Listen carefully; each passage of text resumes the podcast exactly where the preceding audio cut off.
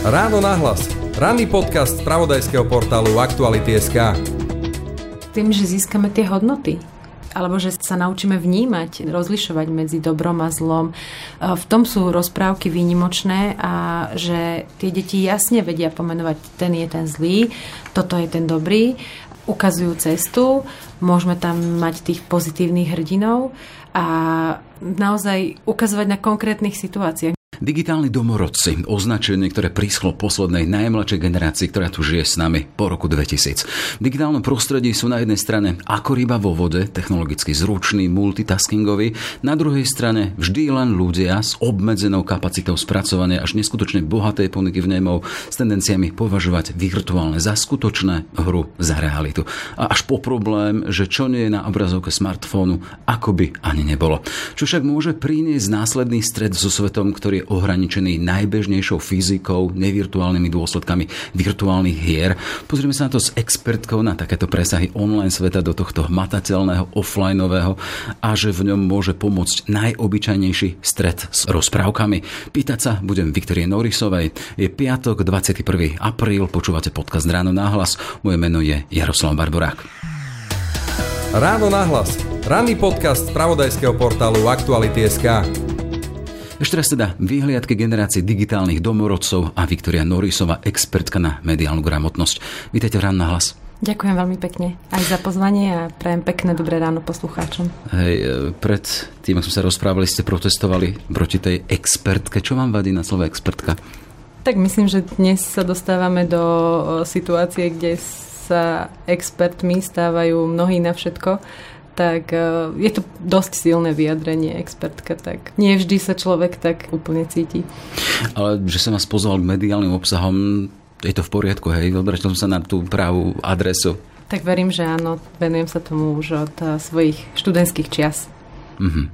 A to už je nejaký to už je nejaký ten rok, áno. Dobre. Keď sme začali tými domorodcami z nového sveta digitálnych a online technológií, akí sú, či vás po prípade zaujali, teda, že je to aj váš predmet záujmu, toho profesného?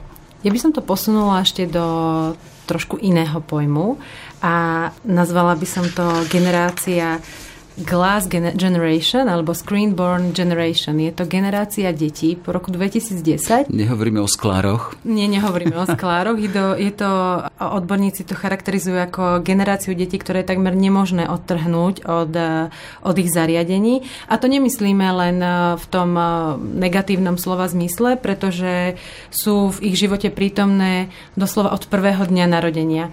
Od, sú to v pôrodnici, keď otec urobí prvú fotku svojho dieťa dieťaťa. Hovoríme teda o generácii po roku 2010 a zároveň túto generáciu charakterizuje vlastnosť to, že je to najpripojenejšia generácia alebo s najlepším pripojením. Je to generácia, ktorá vyrastá v čase internetu a aj ich rodičia už sú bežní používateľia sociálnych sietí. Mm-hmm. A čo je ešte zaujímavé, je to, že mnohé deti z tejto generácie neboli tíšené alebo neupokojovali ich rodičia cumlíkom alebo hrkalkou, ale práve smartfónom alebo tabletom. Nebudeme to doťahovať, že kam ho asi dávali, ale tak cumel sa cu, cumulka. Nie, nie, nie, ale akože je to utišovaním tým, že im pustili nejaké video alebo nejakú pesničku a podobne. Čiže to generácia, ktorú charakterizuje to rozhranie, hej, keď sa hovorí glas, sklená alebo neviem z čoho, obrazovka, obrazovka áno, v tom obrazovka. zmysle. Mm-hmm. Hej. Nedávno išiel zaujímavý výskum o prežívanie správaní sa detí počas pandémie. To bolo teda na porovnanie s tým, čo bolo predtým a cesto. Týmom expertov okolo Juraja Holdoša z katedry psychológie Univerzity v Ružomberku a mapoval pritom oblasti ako voľnočasové aktivity tam deti od 9 do 17 rokov, čiže deti a dospievajúci, spánkové návyky či používanie internetu internetu, ak, ak hovoríme o pandemickom čase, išlo o obdobie, keď sa vlastne do toho online priestoru presunula značná časť toho predtým ne online alebo offlineového sveta, keď sa učilo, keď sa deti stretávali cez to rozhranie obrazovky. Ale čo tam je zaujímavé, tie dáta, ktoré z toho vyšli. Vyše polovice detí a mladých ľudí trávi svoj voľný čas online zábavou s priateľmi, A to uh-huh. hovoríme o časoch mimo toho, keď chodia von. A ten prieskum ukázal aj to, že po tej pandémii deti začali chodiť viac von áno, ako predtým. výrazne, áno. Áno, uh-huh. čiže cítili to o tom, že potrebujú. Ale tuto. Zo smartfónu sa pre takmer všetkých mladých ľudí stalo akési centrum sveta. Do online sveta ním vstupuje viac ako 90% mladých a so zvyšujúcim vekom sa ich podiel zvyšuje a robia to niekoľkokrát za deň, denne alebo takmer denne. Tento výskum som si nevšimol teda, že koľko času na tom strávia. Uh-huh. Čo hovoria dáta? Tak e, výskum, ktorý realizovali tento tým expertov e, ešte pred, v roku 2020, tam e, hovorí aj o tom, koľko hodín trávia deti na internete a tam sa ukazuje čísla, že mladý človek vo veku 9 až 17 rokov trávi počas bežného školského dňa viac ako 4 hodiny. Cez víkend samozrejme ten počet eh, hodín na internete stúpa. Čo by som však chcela eh, podotknúť, pretože hm, spomínali ste, že teda smartfón sa stáva ako keby takou tým vstupom do vstupná celého, brána, vstupná no. brána do online sveta. Skúsme sa na to pozrieť aj z pohľadu nás, dospelých. Že predstavme si na chvíľu, že nám nemáme smartfón, ale máme tlačítkový mobil. O čo všetko by sme prišli? Mne samej sa to stalo, že mi odišiel smartfón a dva dní som musela fungovať s tlačítkovým mobilom. Zrazu som, niekto používa online kalendár, počasie sleduje na svojom smartfóne, bežné pripojenie na internet, četové komunikácie, rôzne vernostné karty, internet banking. Je to naozaj a, môže to, a teraz to nemyslím len v negatívnom slova zmysle, ten smartfón nám je v mnohom aj, aj pomocník, čiže je to prirodzené, že ten čas s tým smartfónom alebo aj na internete stúpa, pretože žiaci s internetom pracujú aj v školách, majú na, ne, na nich zadanie. To, čo je dôležité a na čo sa ako keby tie výskumy teraz viac obracajú, je nielen ten čas, že koľko strávia na tom internete tí mladí, ale aj čo na tom internete robia.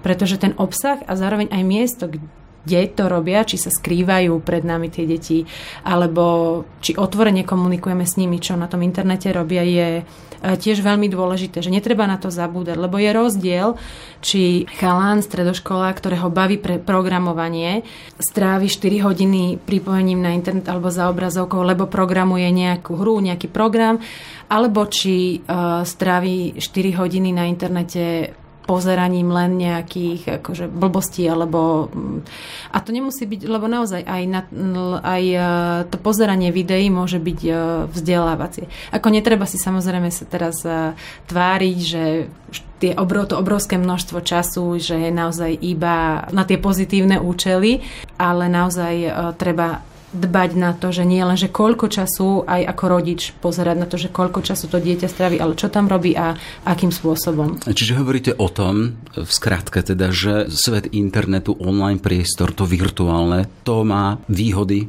o ktorých všetci vieme a nikto to nepopiera. Na ďalšej strane ale sme dospeli a sme zodpovední aj za tých mladých, o ktorých teraz hovoríme a jednoducho máme dbať na to, aby aj ten čas, ktorý majú k dispozícii, a to dospievajú, dozrievajú, formujú sa, aby využili spôsobom, ktorý ich aj teda neničí, ale rozvíja.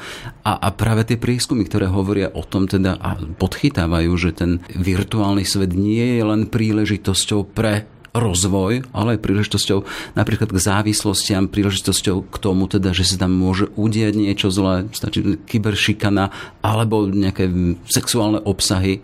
A tu hovoríme o deťoch a keď sa pozrieme aj na výsledky toho prieskumu, formou hnusných a nepríjemných správ, keď hovoríme o kyberšikane. Šikanu priznáva 26% detí, najčastejšie o nej hovoria s rovesníkmi, ale až 29% od nej nehovorí s nikým, napríklad, alebo sexuálne obsahy 61% vo veku 11 až 17 rokov uviedlo, že videlo sexuálne obsahy a najčastejšie sa s nimi stretávajú práve v tomto virtuálnom svete cez internet a ešte taká vážna vec. Tretina pritom videla tieto obsahy na pornografickej stránke a uviedla v uvedenom prieskume, že to minimálne raz za týždeň. Uh-huh. Mňa úplne vyrušila v tomto prieskume práve tá informácia, že 26 alebo 29% detí nikomu nepovedalo o tom kyberšikanovaní. S tým zostali sami? S tým zostali sami a pred rodičmi teraz, čo vnímam ako veľmi veľkú výzvu, je to, že naučiť deti žiť nielen v tom offline, priest, offline živote, ale aj v tom online. Pretože pre nich už ten rozdiel medzi online a offline svetom nie je, oni ho nevidia, alebo oni nezažili ten svet, že nebol internet. Pre nich to je prirodzenou súčasťou. Ten online život nám ponúka, tak ako je ten offline, mnohé príležitosti. Zároveň tam čaká na nás mnoho nástrah, tak ako aj v bežnom živote a tiež má nejaké pravidlá, ktoré je potrebné rešpektovať. My všetci dúfame, že dieťa, keď bude mať nejaký problém s kyberšikanou, že nám to príde povedať. Ale ak ono nám nedôveruje v takých tých bežných situáciách aj v tom offline svete, tak my nemôžeme očakávať od toho dieťaťa, že keď bude mať nejaký problém v tom online svete, že za nami príde, že to je niečo iné. Čiže toto je už niečo, čo je pre nás všetkých prirodzené, pre nás rodičov ako taká naozaj veľká výzva byť prítomný s tými deťmi aj v tom svete online a pýtať sa, lebo už nestačí sa opýtať, že čo bolo v škole, akých máš kamarátov, s kým sa stretávaš, ktorý predmet ti ťažko ide v škole, ale to je aj v istom momente, keď začne dieťa byť prítomné, či už na sociálnych sieťach, alebo keď začne byť prítomné na internete, že ho začne pravidelne používať, tak e, musí byť úplne bežnou súčasťou rodičovskej konverzácie s dieťaťom aj to, že čo sleduje teraz na internete, akého influencera, čo s kamošmi, ako hru hrajú a jednoducho zaujímať sa o to, čo prežívajú a cítia v tom svete online. Pretože to, čo si mnohí, mnohé deti možno ešte neuvedomujú, a častokrát nie len deti, ale aj dospelí, že napríklad keď hovoríme o tej kyberšikane, že keď o niekom dieťa povie, že je škaredý a tučný a povie to v tom normálnom svete, tak vidí, že za to toho človeka alebo toho spolužiaka dotklo. Vidí tú reakciu. Vidí, že aha, že možno tak že to som asi prehnal. Ale keď to napíše na sociálnu sieť, kde práve ten človek možno nie je online, alebo vytvoria um, skupinu na čete, že uh, s Aničkou sa nekamarátime, tak uh, nevidia tú reakciu priamo hneď toho dieťaťa. A to tiež musíme tomu, tomu dieťaťu aj vysvetliť, a malo by to chápať. Samotnou kapitolu by mohli byť potom online alebo tie jednoducho hry na uh-huh. internete, kde sa strieľa, kde vy hovoríte teda o tom, že keď niekomu poviem niečo nepekné, si tučný a v reálnom svete vidím, akým spôsobom na to reaguje, že nie je to príjemné, ale keď som v bojovej hre, kde jednoducho strieľam, krv tečie v litroch a idem ďalej, ja som spokojný vtedy, keď zabijem čím viac tých averzáriov alebo tých, ktorí proti mne, čo toto robí s deťmi. Čo o tomto hovoria výskumy? Nechcem sa veľmi púšťať do problematiky videohier, lebo naozaj... To len pre porovnanie. Áno, no, teda, že... sa v tom necítim doma, ale nechcela by som zároveň ísť s tézou, že všetky videohry sú zlé a zabíjanie, zabíjanie vo videohrách automaticky u detí spôsobí to, že nebude tak vnímať intenzívne to násilie v tom reálnom živote, pretože aj práve hraním videohier môžu deti získať veľmi veľa pozitívnych vlastností a pozitívnych zručností. Jednou z nich úplne takou základnou je, že sa naučia prehrávať, lebo v živote to nebude iba o tom, že, že všetko vyhrám, ale tejto problematike sa venuje uh, psycholog Michal Božík z Detského výskumného ústavu, výskumného ústavu detskej psychológie a patopsychológie. A takisto máme na Slovensku výbornú organizáciu Vlčatá, ktorá práve rodičom poskytuje uh, recenzie na videohry a uh, ukazuje im ktoré videohry, a, a pozitívne, ale aj negatívne, a, aké sú pozitívne a negatívne dopady videohier na deti a rodičia práve na ich stránkach môžu nájsť veľmi veľa recenzií a návodov, ako aj komunikovať s deťmi práve o videohrách. Lebo tak ako to je aj v tom bežnom živote, tak aj v tom pri digitálnych tých radostiach. Nestačí dieťaťu povedať, že je to blbosť, tam sa učíš iba zabíjať a nič to nedá a tým je diskusia uzavretá. Naozaj je potrebné hľadať tú cestu, že pozri, myslím si, že hraním videohier, keď ju hráš denne 4 hodiny a viem, že na to, aby si postavil nejaké mesto, potrebuješ ten dlhší čas, ale ide to na úkor tvojich krúžkov, ide to na úkor tvojich domácich úloh a myslím si, že je potrebné to obmedziť, že naozaj je tam dôležitý ten, tá rodičovský, ten rodičovský e, zásah, keď vidíme, že to negatívne ovplyvňuje, ako som spomínala, možno aj tie výsledky v škole. Mm ale na druhej strane nemôžeme ísť takým tým reštriktívnym spôsobom, že je to blbosť a nebudeme sa viac o tom baviť. Hej, pri tých rôznych odporúčaniach, keď som si pozeral literatúru k tejto téme, hovorí sa o tom teda, že trávte čas na internete spolu so svojimi deťmi, napríklad. To je veľmi dôležité. Ja by som to začala už ani nie, že len internetom, ale napríklad uh, už od úplného malička, keď uh, vstupuje dieťa púšťame mu rozprávky, tak už vtedy.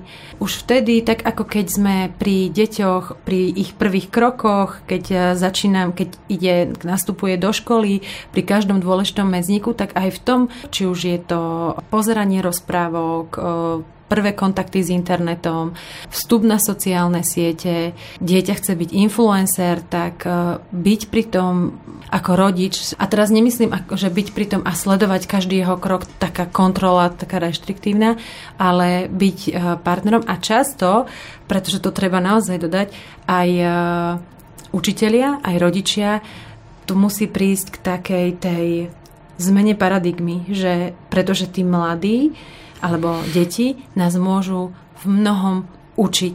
A je to úžasné, keď uh, dokonca bol taký projekt, že starí rodičia a deti, uh, kde deti učili svojich starých rodičov, akým spôsobom si používať. Veď videli sme to aj počas pandémie, keď práve mnohí mladší, či už to boli, alebo vnúci nastavovali svojim babkám, detkom uh, rôzne aplikácie, inštal, teda rôzne programy, aby mohli s nimi telefonovať, aby, sa, aby mohli spolu komunikovať.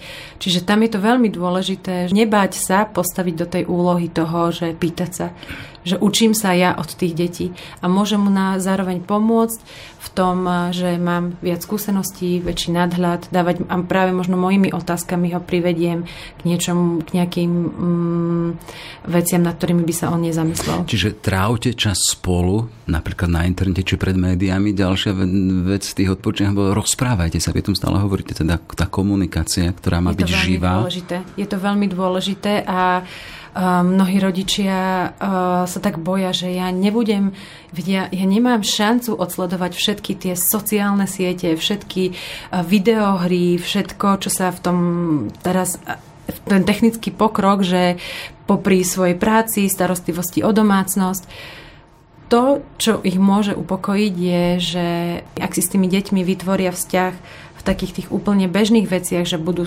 dôveru, vzájomnú dôveru a komunikáciu, tak e, potom aj v tých online, keď nastanú tie online problémy, tak môžu byť si istí, že tie deti za nimi prídu. Hej. Aké sú varovné signály toho, keď to už napríklad dieťa preženie časom alebo intenzitou svojho zotrvávania v tom online svete? Ešte by som sa vrátila no. k slovu závislý, lebo to je také, uh, to tak často radi používam, že ty si taký závislák, že ty už si, ty už si závislý od tých sociálnych sietí.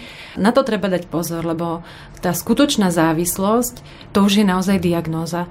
Napríklad pri hraní hier vidíme, že to dieťa nehrá hru a nemá z toho pôžitok, ale hrajú len preto, lebo ju potrebuje hrať. To sú také naozaj, že má abstinenčné príznaky a už ho neba, odzrkadluje, že nebaví ho chodiť von, nebaví ho, nebavia ho krúžky, nechce byť so svojimi uh, spolužiakmi, dochádza ku klamstvám a zakrývaniu, ale to naozaj to sú už tak, a trvá to veľmi dlho. To je ešte dôležité povedať, že trvá to, jedna psychologička hovorí, že trvá to aj rok toto obdobie, mm-hmm. aby sme to mohli povedať, aby sme mohli povedať, že Skúča naozaj že je, je závislosť. Mm-hmm. Lebo skutočne závislí sú 3 až 5% populácie, čo je naozaj veľmi mále číslo. Používa sa skôr o nadmernom nadužívaní sociálnych sietí a treba si uvedomiť, že v tom istom období... Je to práve... aj kvantifikované, keď hovoríme o nadmernom nadužívaní alebo mm, nadužívaní? Nemám informácie. Mm-hmm je možné, že áno, ale nie som teda psychológ, Jasne. takže mm. asi toto to ma len zaujímalo. No. Uh-huh. Čiže e, dávať pozor na to, všímať si tie varovné signály, aké môžu byť, Presne dieťa tak. tam zotrváva a nejaký dlhý čas, alebo zanedbáva školu. Vidíme to na výsledkoch. a práve tam tam ten rozmer toho klamstva, že už začína, že, že už začína zakrývať. A ešte by som možno spomenula to, že keď sme ako rodičia veľmi reštriktívni a zakazujeme, práve tak môže dochádzať aj k tým klamstvám. Že ja som počula veľmi krásne prirovnanie v podcaste Digitálni rodičia, že kedysi ako deti fajčili tajne na záchode, tak e, dnes tajne obchádzajú, keď rodičia povedia, že a teraz ti zakáže mobil na pol roka, tak si zoženú nový. A tí rodičia o tom nevedia. Akurát, že potom e, mobile nezostáva na tom záchode smrad. to je vynaliezavosť tej ano. novej generácie. Hej. Ešte keď hovoríme teda o tých príležitostiach, ale aj nástrahách online sveta, ktorý je za tým rozdraním obrazovky, kedy je taký príhodný čas vpustiť dieťa do toho sveta? Oficiálne, ak hovoríme o sociálnych sieťach, existujú e, čísla, že napríklad Instagram, Facebook, TikTok má oficiálne číslo 13 a... Čiže keď je človek, keď má menej ako 13 rokov, sa tam ani nedostane. Nemal by sa tam dostať. Tak, keby bol to tak, pravdivý pri áno, vyplňaní tých všetkých Čo údajov. Je veľmi mhm. dôležité uh-huh. upozorniť, tak to číslo 13 nebolo stanovené žiadnymi psychológmi.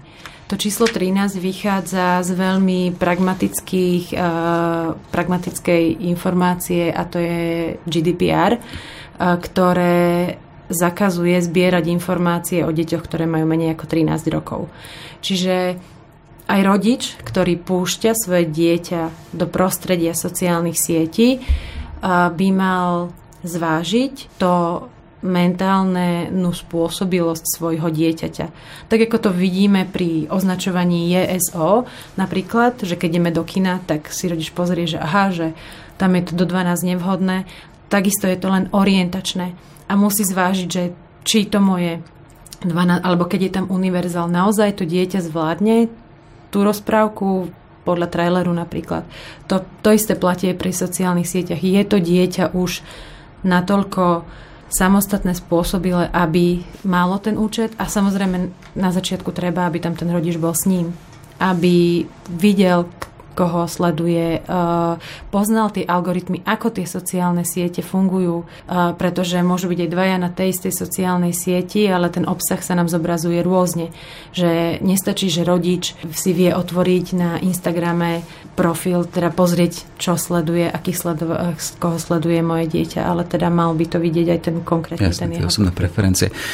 Tuto hovoríme o také nejaké ľudské zrelosti, ale keď uh-huh. hovoríme o prítomnosti v tomto online svete, tam je dôležité roz rozlišovať, nie? Teda sa hovorí kritické myslenie, tak kritický prístup k obsahom, ale keď sme vo svete detí a dospievajúcich, akým spôsobom oni dokážu byť, čo hovoria výskumy o tom, teda dokážu pristupovať kriticky k tým obsahom v tomto online svete?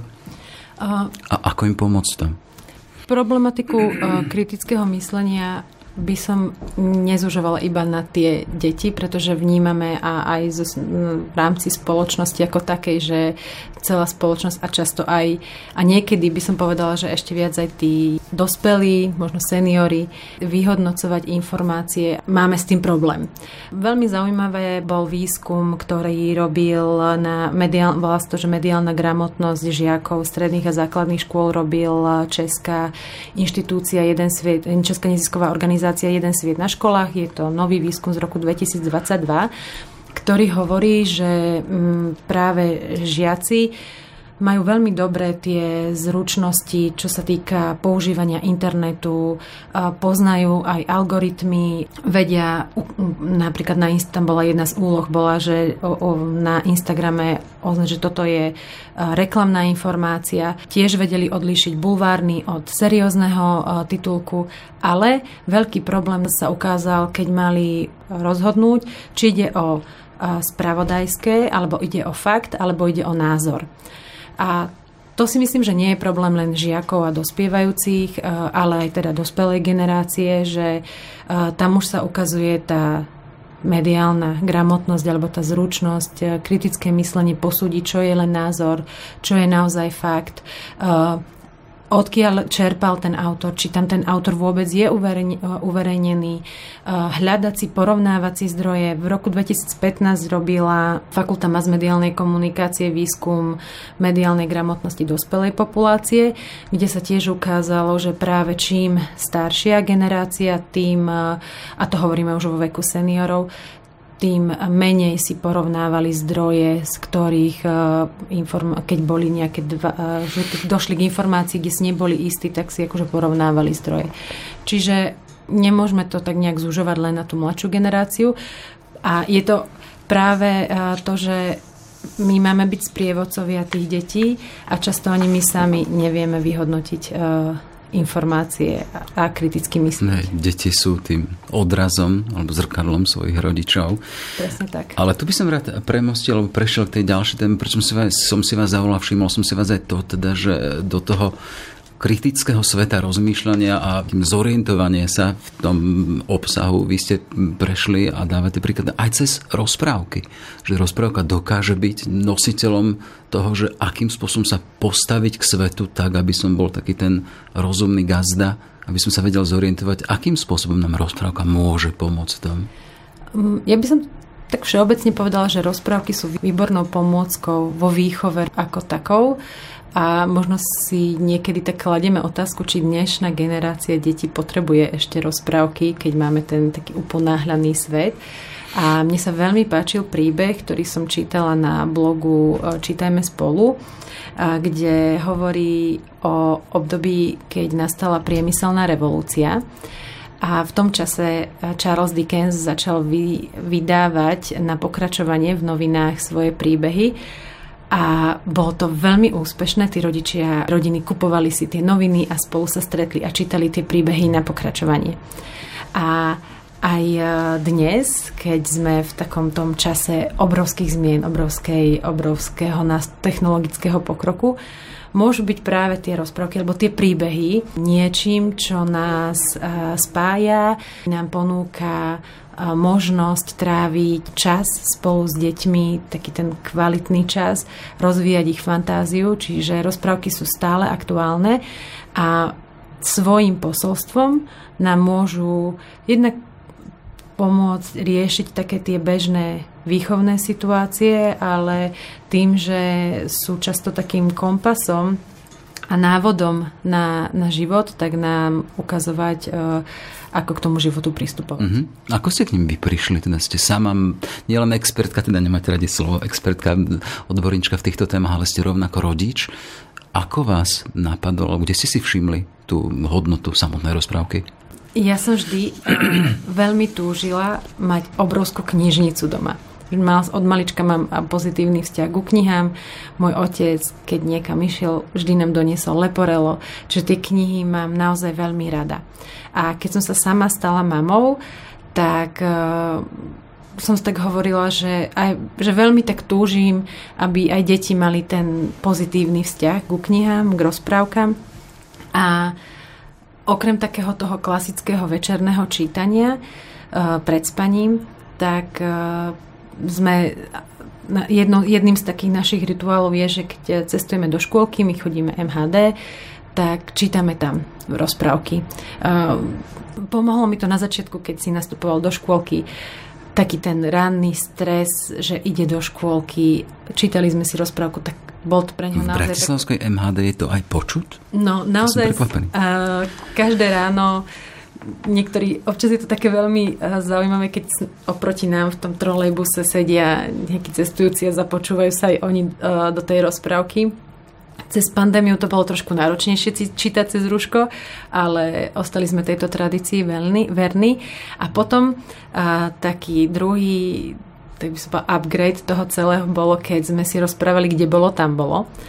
A že dnes tak striedali, že na miesto večernej rozprávky a niekedy aj spolu s tým sme si ja alebo manžel vymýšľali rozprávky na dobrú noc. Niekedy e, úplne najúžasnejšie bolo, keď sme tam zakomponovali aj naše deti ako hlavných hrdinov. To strašne prežívali. Niekedy to bolo na pokračovanie, že pravidelne išli do ríše rozprávok a tam stretli svojho hrdinu a potom už aj oni sa do toho zapájali. Môj syn má veľmi rád MHD, tak e, sme tam za, manžel mu zase rozprával o MHD, ako rozprávky, ako cestovali od niekiaľ neviem kam.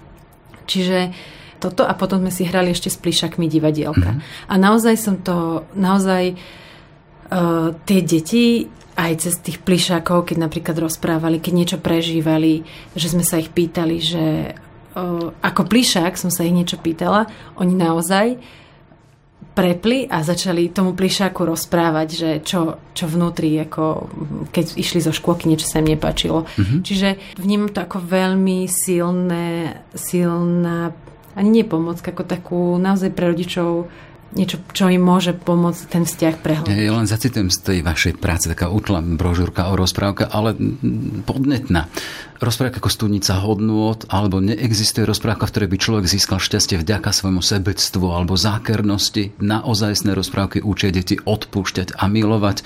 Boj proti krutným životným prekážkam a úskaliam neodmysliteľne patrí k životu. Ak sa im človek nevyhýba, postaví sa im, prekoná ich a z boja vyjde ako víťaz. Alebo dôležitá téma nevyhnutný boj dobra so zlom že ako môže z tohto pohľadu rozprávka pomôcť ku kritickému prístupu k životu?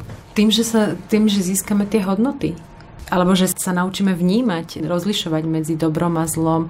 V tom sú rozprávky výnimočné a že tie deti jasne vedia pomenovať, ten je ten zlý, toto je ten dobrý, ukazujú cestu, môžeme tam mať tých pozitívnych hrdinov a naozaj ukazovať na konkrétnych situáciách. Mne teraz napadá teraz e, rozprávky OCSK, ktoré ukazovali nádherným spôsobom práve aj ten tie nástrahy, online nástrahy.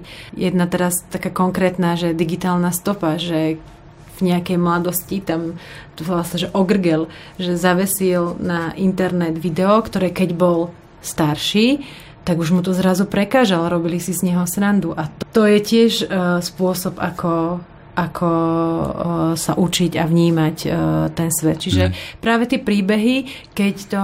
Lebo jedna vec je niekedy, keď to povieme my ako rodič na nejaké konkrétnej situácii a potom ešte keď to vidia aj v tej rozprávke, tak to má, má posilnené. Ale niekedy sa pamätá ešte, ešte lepšie. Ne. Ale to, čo je v podstate nejakým spôsobom vnútri samotnej tej informácie, hovoríme o rozprávkach, ale tým musí niekto rozprávať a niekto počúvať, alebo niekto priviesť k tomu mhm. čítaniu, mm-hmm. aby si toto dieťa prečítal. Čiže tam je dôležitý naozaj ten interaktívny vzťah medzi rodičom alebo vychovávateľom, učiteľom a, a samotným Presne, dieťaťom či dospievajúcim. Ja uh-huh. ja som videla veľmi, veľmi pekný obraz, takú grafiku, kde sedela na lavičke mama s knihou a syn s knihou a mama s mobilom a vedľa nej uh, syn s mobilom. A tá mama sa pýta, tá mama s mobilom sa pýta tej druhej, že ako ste to urobili, že to vaše dieťa číta. No tak uh, my sme tie príklady, my sme tie vzory mm-hmm. tých detí. Ja, mne sa napadá obraz, napadá mi teda obraz dospievajúcich, ktorí sa tak prekrútia očami rozprávky. Prečo rozprávky? Tak pri dospievajúcich áno, tak uh, oni už majú tie, už majú svoje príbehy, mm-hmm. ale to, čo aj oni napríklad aj v divadelných hrách alebo v niečom vedia prežiť tú katarziu, prežiť si tie svoje problémy. Mm-hmm. Jasné. Ako vás počúvam, vy ste taká studnica odkazov, kde čo možno nájsť k tomu ovce, ak to, ak to bolo, no to rôzne ste spomenovali. Spája sa to aj s tým, teda, že ste v mediálnej rade, Áno, v Rade pre mediálne služby. V Rade pre mediálne služby. Ja chcem sa spýtať po tejto linke. Štát má nejaké nástroje na to, aby takýmto spôsobom zorientoval rodičov, ja môžem, mladších? Áno, ja môžem povedať práve za Radu pre mediálne služby, ktorá práve zákonom o mediálnych službách, ktorý je v platnosti od eh, augusta 2022, získala kompetencie vykonávať aktivity aj v oblasti mediálnej gramotnosti. Našim cieľom je sa snažiť spojiť tak ako ste povedali, že studnica, pretože na Slovensku naozaj existuje veľmi veľa eh, organizácií, inštitúcií, eh, web stránok a zdrojov aj v oblasti medi- zvyšovania mediálnej gramotnosti digitálnych zručností, preto sme sa rozhodli uh, zvolať okrúhly stôl, kde sa stretli práve zástupcovia týchto rôznych organizácií, aby sa navzájom informovali o svojich aktivitách. A výsledkom týchto spoločných stretnutí je vydávame newsletter, ktorý mapuje aktuality a inšpirácie pre, z oblasti mediálnej gramotnosti ak hovoríte aktuality, sme na pôde aktuality, ale myslíte aktuality, aktuálne udalosti. Mhm. A ten je určený aj širokej verejnosti. Snažíme sa tam vždy pre rodičov, pre učiteľov, ale aj odborníkov dať dokopy výskumy, aktivity, podujatia, zaujímavé podcasty, videorozhovory, ktoré môžu byť nápomocné, ak sa chceme vzdelávať v tejto oblasti.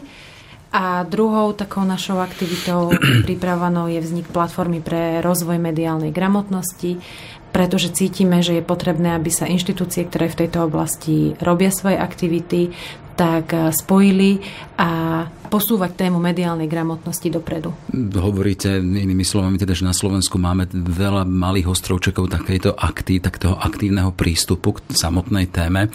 A hovoríte o tom teda, že pôsobíte a pripravujete nejakú platformu, ale nie je zlou vizitkou pre samotnú činnosť napríklad len výsledky takýchto čítaní napríklad s porozumením, z ktorých slovenské deti, slovenské žiaci nevychádzajú dobre. To je pravda, ale uh, naozaj je, treba, je potrebné povedať, že je to, že aj školstvo prechádza dlhodobým procesom zmeny a aj napríklad uh, nová kurikulárna no, reforma. Za tých 30 rokov samostatného Slovenska, ako by sme iba menili školstvo alebo Áno, reformovali školstvo. Veríme, že v tej novej uh, kurikulárnej reforme, ktorá prichádza, tak máme informácie, že aj práve týmto témam sa tam dáva väčší priestor. Uh-huh. Takže sa z toho teším a my sa naozaj veľmi tešíme z toho, že v rámci tej diskusie a tých okrúhlych stolov, ktoré organizujeme, sú tam práve prítomní aj zástupcovia, aj ministerstiev, ale aj neziskového sektora, čiže dostávajú vzájomne spolu spätnú väzbu, čo je naozaj unikátne. Začínali sme tým teda, že chceme sa pozrieť náhliadnúť do toho sveta digitálnych domorodcov a aké perspektívy mm, sú pred nimi. Ako to vidíte? Máte nádej, že to preberie po nás niekto ešte s kvalitnejším obsahom? Ja som pozitívne mysliaci človek a nemám také e, predstavy, že sa to tu teraz všetko rúti do záhuby. Naozaj si myslím, že internet nám ponúka obrovské množstvo príležitostí a záleží len od nás a od nás ako rodičov, aby sme aj teda viedli k tomu naše deti, aby sme ho využívali v náš prospech a myslím si, že je ešte ťažko robiť nejaké prognozy do budúcna, ale tým, že tá generácia je pre nich prirodzené v tomto svete žiť, tak netreba nad ňou lámať palicu tak neláme palicu. Toľko Viktoria Norisová, expertka na mediálnu gramotnosť. Všetko dobré, nech sa darí. Ďakujem veľmi pekne za pozvanie.